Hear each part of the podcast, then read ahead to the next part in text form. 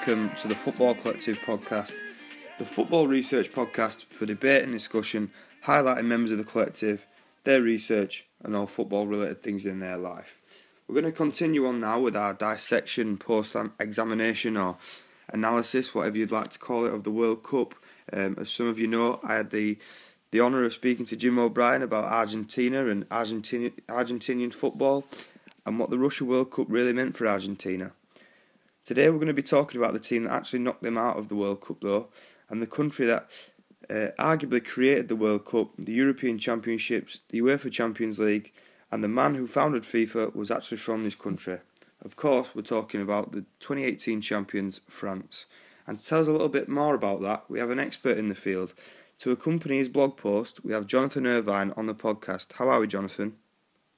Hello, uh, doing fine, Josh.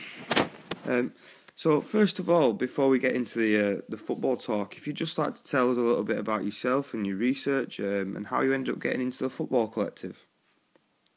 Well, I'm a lecturer in French at Bangor University in Wales, originally from Scotland, grew up in Fife. I, initially, my background in terms of what, like what I did for my PhD was contemporary French cinema and looking at representations of immigrant groups, looking at representations of young people from housing estates known as the banlieue. I think in my PhD years, there were a number of times where my supervisors ended up telling me, yes, you're saying some interesting things about immigration and diversity in France, and you have a tendency to draw quite a few parallels with issues that have come up in the world of football. Uh, and I ended up kind of maybe deleting some of those out of what was a, a thesis that later became a book about French cinema. But in the years since the the PhD, I've looked at debates to do with immigration, diversity, social cohesion in France, and a few other areas, notably football. So we're talking about uh, social cohesion in France, and um, there are some quite uh, strange similarities between the 1998 winning team and the 2018 uh, winning side. Uh, some of the similarities, obviously, that people can see just by looking in. But um, as as an expert, maybe in the field, what what are some of the similarities, both in French society and within the squad? And are there any uh, outstanding metaphors, really, for what's happening in France, especially with the football team?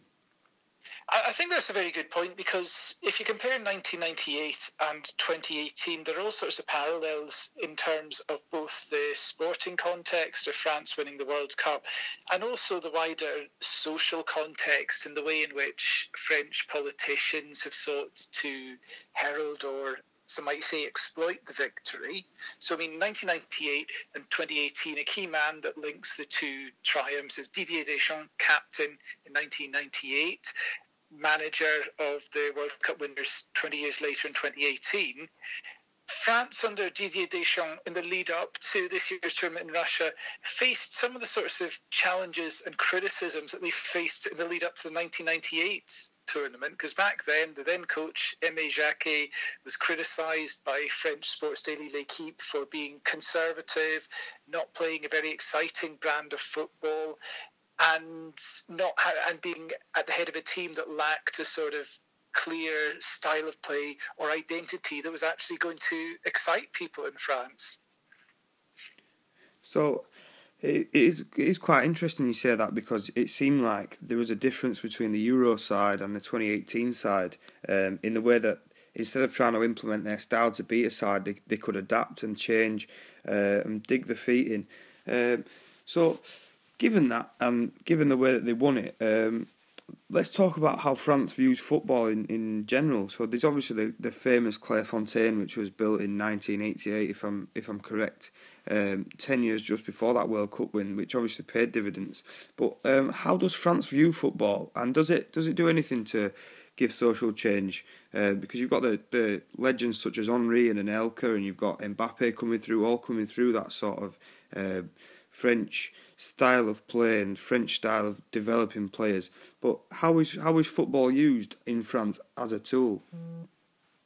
Well, I think you're right to important to to focus on the importance of Clairefontaine as the French Football Federation's national training uh, academy, and you're absolutely right that a number of leading players have come through that route. France and this is quite different from, say, Germany, have much more centralized national training networks. My understanding of German football is that they have more sort of regional centres, whereas France, there's much more focus on this national academy in Clairefontaine.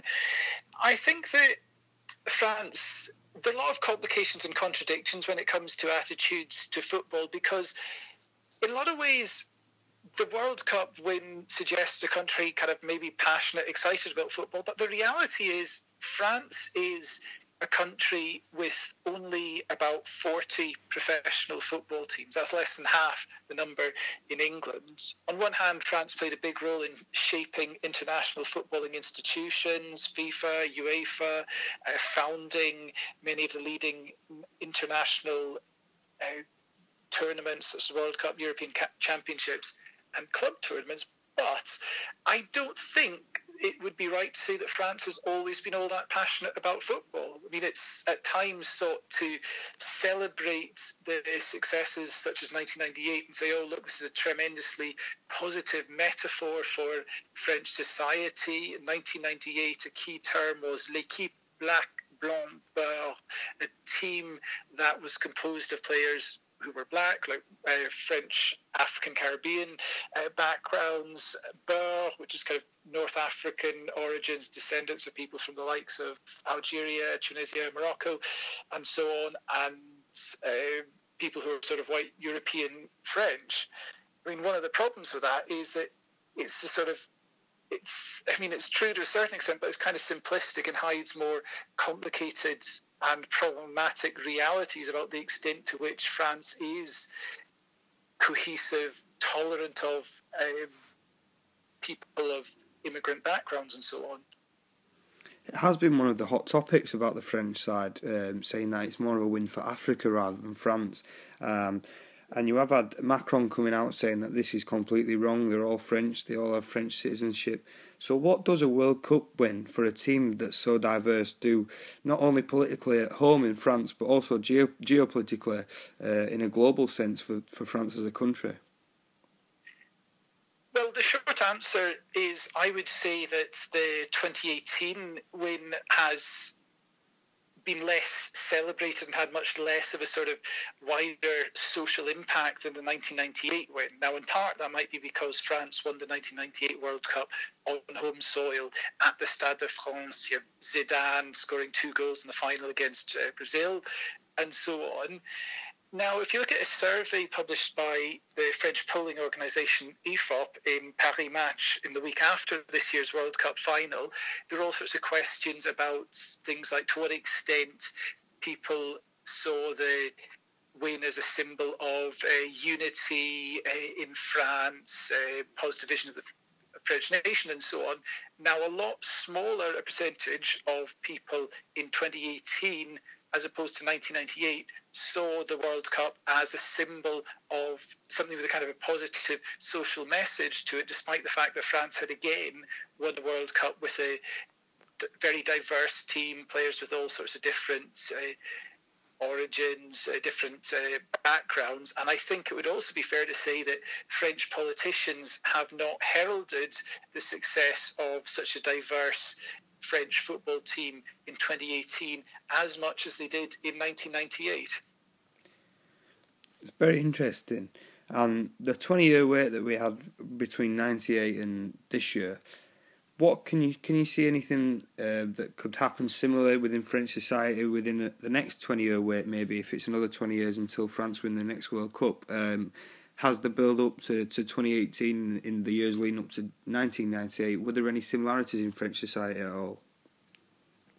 I think that it's important to understand what happened in the years before 1998 and what's happened in the years between 1998 and 2018 in both sporting and political terms. Because in some ways this celebrating the diverse French football team in 1998 that was representing a positive vision of the French nation and so on was a sort of response to Jean-Marie Le Pen of the Front National who said, well, you get players from different backgrounds, from minorities and so on.